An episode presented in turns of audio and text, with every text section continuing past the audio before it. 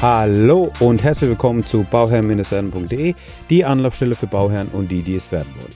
Mein Name ist Maxim Winkler, ich bin Architekt und Bauherr, möchte dir dabei helfen, Bauherr zu werden. Ja, in dieser Folge möchte ich mal was ganz Interessantes äh, mit euch erörtern, beziehungsweise euch mal vorstellen. Ähm, der eine oder andere kennt es vielleicht, aber viele haben es vielleicht gar nicht auf dem Schirm. Und zwar haben wir nicht nur das Problem aktuell, dass ja ähm, alles teurer wird und die Handwerksbetriebe überlastet sind und die Baumaterialien knapp sind. Wir haben halt ähm, immer mehr auch ähm, ja Zuhörer, die einfach eine Sanierung anstreben, ja, also die nicht unbedingt einen Neubau haben wollen, die einfach eine Sanierung anstreben und dann eben sanierungstechnisch einfach ja nach kreativen Lösungen oder sanierungstechnisch sind einfach kreative Lösungen gefragt. So ist es auch. Ähm, und so haben sich auch einige was ganz Interessantes überlegt, und zwar eine Modernisierungsgemeinschaft. Ja, und was eine Modernisierungsgemeinschaft ist, das erfährst du jetzt in dieser Folge. Also, eine, Modernis eine Modernisierungsgemeinschaft ist einfach ein Zusammenschluss von Bauherren, also wie eine Bauherrengemeinschaft, die zusammen ein Haus bauen. Dazu habe ich ja mal eine Folge gemacht. Ja, schaut da gern mal äh, vorbei. Ähm, gibt einfach in der Suche Bauherrengemeinschaft ein. Dann findet ihr dazu was. Ähm, zu der Bauherrengemeinschaft, also analog zu der Bauherrengemeinschaft, gibt es dann sozusagen die Modernisierungsgemeinschaft. Was bedeutet das?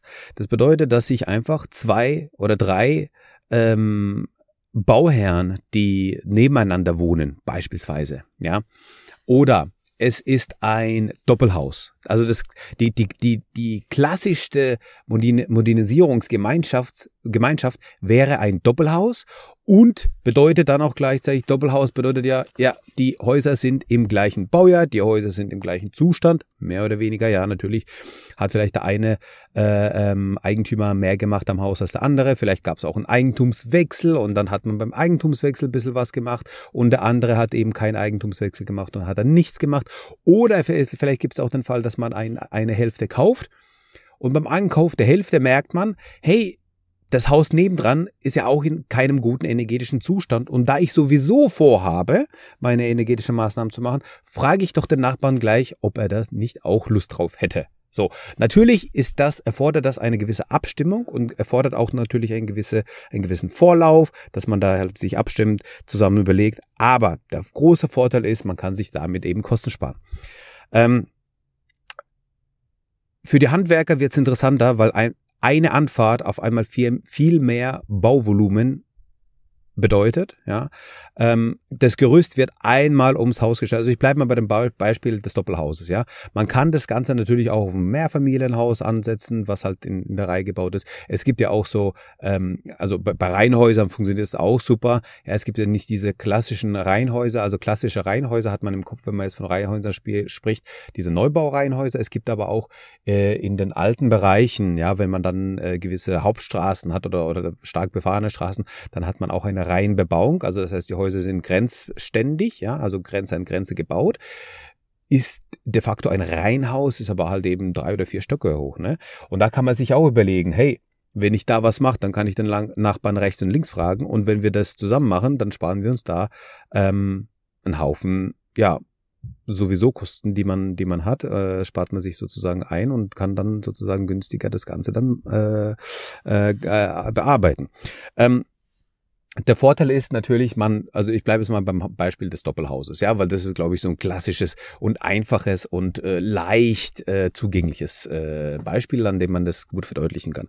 Ähm, ich habe auf einmal nicht nur die eine Hälfte, die ich einrüsten muss, die ich in einem halben Tag ein, eingerüstet bekomme, sondern ich habe dafür ein ganzes Haus, was ich einrüsten muss. Da brauche ich halt einen Dreivierteltag dafür oder so. Ja, also die Anfahrt, die sowieso kosten, die sind da.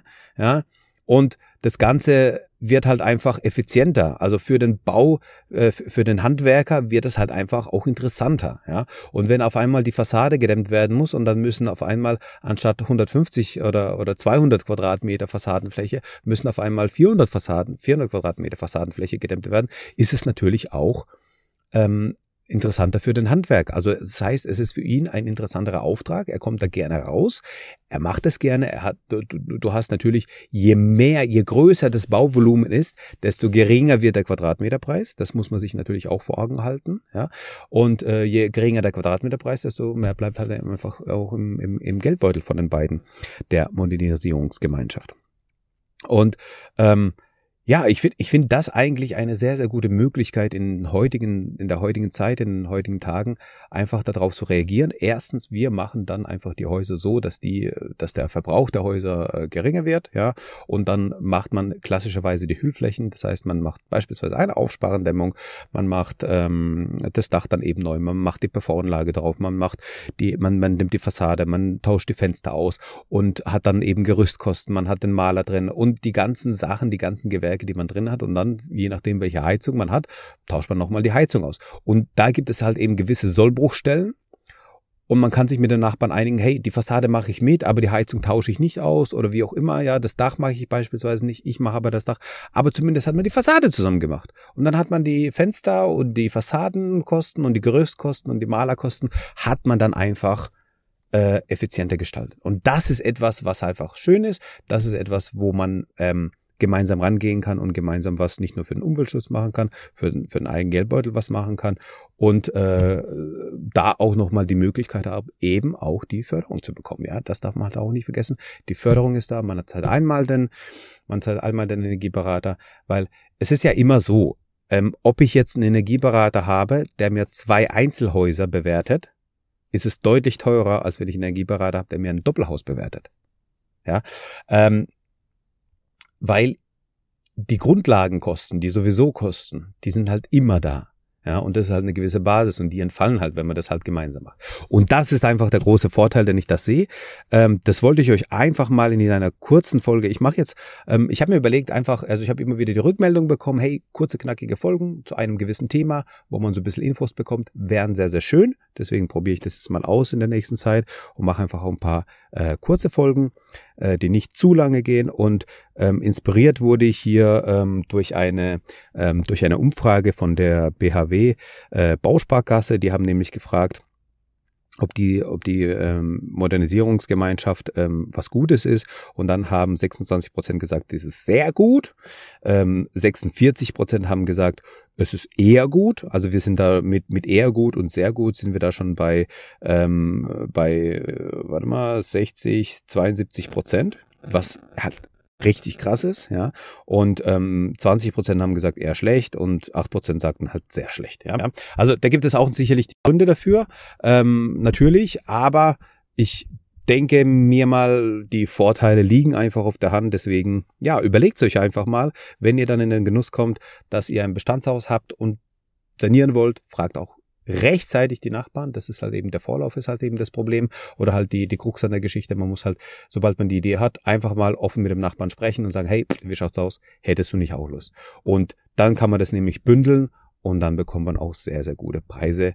Nicht nur von Anfang an, sondern auch dann später verhandelt. Ja, das ist auch ein Punkt. Okay, in diesem Sinne danke ich dir für dein Zuhören. Ich danke dir für deine Zeit und ich freue mich, dich beim nächsten Mal begrüßen zu dürfen. Bis dahin, schöne Grüße. Ciao.